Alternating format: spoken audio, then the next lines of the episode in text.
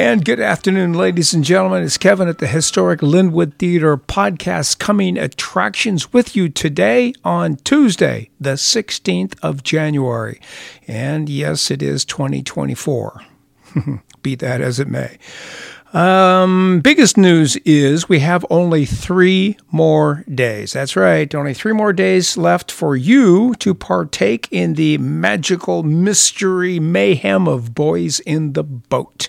It's been here, well, on uh, Thursday, it will be its 26th day here. That's 52 films in 26 days, 52 showings in 26 days.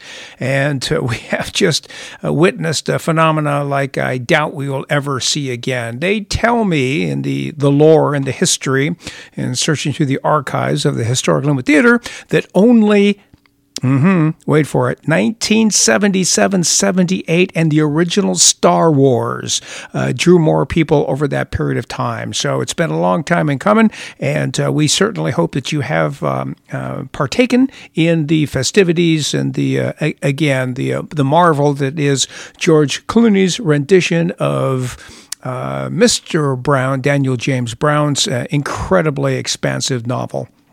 All right, so Boys in the Boat tonight. It's OCAP. Last chance to see it with subtitles. 4:30 and 7 o'clock. Wednesday and Thursday, last two nights, 4:30 and 7 o'clock. And then on Friday we have a, a very very interesting looking piece of work from uh, Norway. It's called Fallen Leaves. I have listed both the trailer and the synopsis uh, in the text portion of the podcast, so you can check that out and see what you think. I'm looking forward to it. Uh, um, as I think that I'm growing more and more fond of uh, international films to look at the take of uh, different directors, the point of views, the POV of different directors from different cultures, and uh, the way that uh, we all attach our personalities to our art. Okay, I'll leave it at that. So, Fallen Leaves starts on Friday, one one night here, and I'll give you that info now. Fallen Leaves at 4:30 and 6:30. It's a pretty short film and uh, hope you will come out and see that one. Also, to demonstrate my willingness to experiment with international cinema, on Saturday and Sunday we have a special feature for you, a special special feature for your foodies, uh, in particularly, with a movie that I'm going to try. It's French, and my French is uh, well under par. So, uh, and this in the language acumen uh, level is not equivalent to the under par in golf, which would be good. In this particular case, it's not good. Mal, as a matter of fact. The name of the movie is uh, Menu Plania Tragru. Okay, did you catch that? I'll spell it for you. M E N U S hyphen P L A I S I R S hyphen L E S T R O I S G R O S.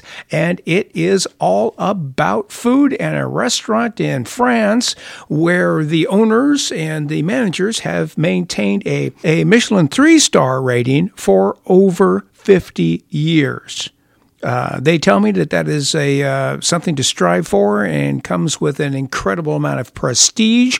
And the movie by director Frederick Wiseman, who is now 92 and has done some incredible documentaries um, in his history of uh, of cinema, and uh, this is a four hour homage to the restaurant, to food, to its uh, horticulture, to its preparation, to its serving, to its artistry.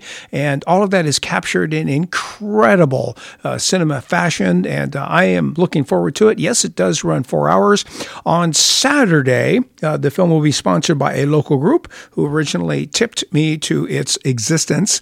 Uh, big thanks to Billy and Kathy, who actually have a barge in the same region of France, and hence their interest. And uh, they also run a, a cheese, wine, French uh, culture group on the island. And I hope to see all of the participants out here on Saturday for the show that they will sponsor. Starts at one o'clock. We will also do an intermission halfway so that uh, people can come up to the lobby and refill their glass and uh, have a nibble of cheese and uh, buy some more popcorn. So looking forward to that. I'm going to try it one more time with the menu here, and uh, you can go ahead and and call or leave your message on Facebook on how badly I butchered this, but uh, I'm going to try it again just because now I think I got the hang of it. Menu Plania Tragru. Okay? One o'clock, Saturday and Sunday. Those are the only two showings because it runs four hours. And so come on out and partake in all that mirthy, foodie business and art. Okay, so much for that. Uh, there is more, including the trailer, which I have watched several times and have actually included in our uh, pre show entertainment segment. So you can check it out these next few days prior to its debut on Saturday. Two days only, Saturday and Sunday, 1 o'clock matinees. Hope you can make it. All right, so what else do we have to go on? Boys in the Boat. Let's just go back there and let me editorialize briefly here because we have shown it uh, so many days to so many people people. Um, sellout crowds, applause with a credit crawl, popcorn by the bushel. and my feeling, other than the obvious windfall profit to FAE bottom line, is that uh, Mr. Clooney has done an admirable job of directing. Yes, it's an old school, feel good throwback period piece, but I think he wanted that all along. He knew what he was shooting for going in and absolutely achieved it. I don't think even David Lean could condense the magnitude and expanse of David James Brown's sprawling magnus opus into a two hour feature. Hmm, impossibile. I appreciate the drama created in the final scene, obviously, despite knowing the outcome. Everybody knows what happens. We won.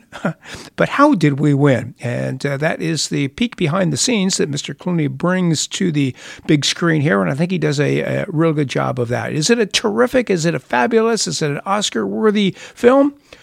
No. Um, it is heartwarming. It's a throwback. It's the underdog win story of the UW eight man crew in 1936 who defied all odds and kicked Hitler's fanny. We would do that again in 1942.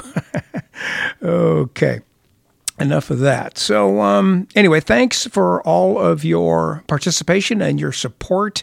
And uh, I, I, guess, uh, lastly, the the only legitimate gripe that I might add about Boys in the Boat is that um, you know I wasn't shot in Seattle, um, and they list reasons that um, really are understandable and I think legit. Um, let's face it, uh, the Seattle skyline, the architecture, the volume has changed dramatically in the 87 years since the original story took place in 1936, 1933 to 1936. So for them to try and remain uh, loyal to the accuracy and the times and the backdrop of the story, it would be very difficult to shoot here in modern day Emerald City, even in Sequim.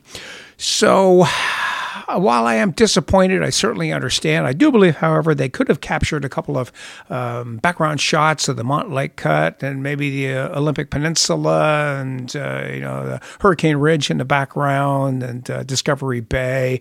And uh, there are parts of Seattle that still maintain that um, historical attribute. And uh, I'm just sorry they didn't do it. Other than that, it's a good story. We've been uh, filling them up um, every night.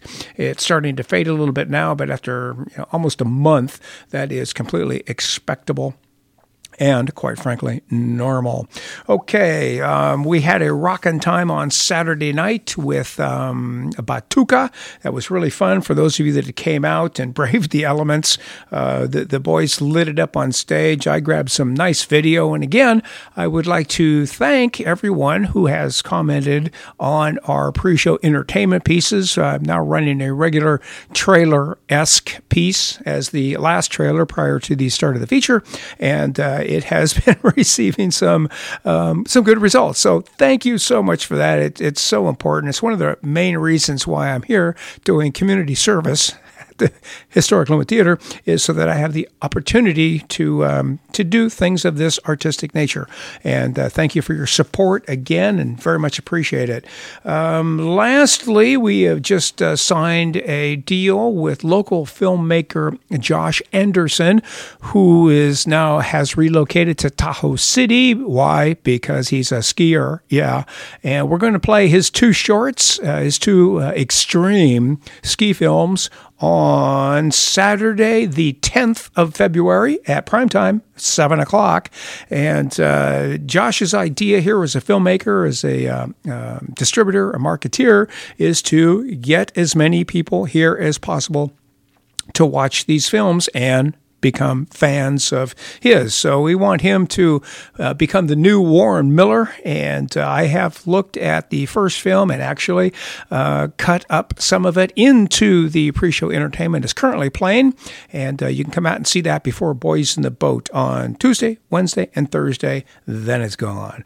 All right, folks, as always, uh, we'd love to hear your comments. You can go to the Facebook page and uh, log your comments, your suggestions, your correspondence, your advice anytime you like, or you can call me. Um, there is some news circulating. We have updated our website, and uh, the population migration has been a little bit uh, challenging, but I think we got it running now. So uh, you can go to the website, sign up for our newsletter, make any comments you'd like to make there, or old school. Thank you, Mr. Clooney. You can call me at any time, 206 451 4336 and leave your message there in private. I have a good track record of returning calls and uh, appreciate the exchange and the communication. That's what we do, that's who we are. All right, that's it for today, folks. Thank you again for coming to the Historic Lynwood Theater, the, uh, the physical theater, and watching your movies, and to the podcast, and to the website, and uh, everything else that keeps our community healthy and robust. It's Kevin signing off for today. Historic Lynwood Theater podcast. Call me 206 451 4336. Sign up today for our newsletter, and we will see you at the movies. Ciao.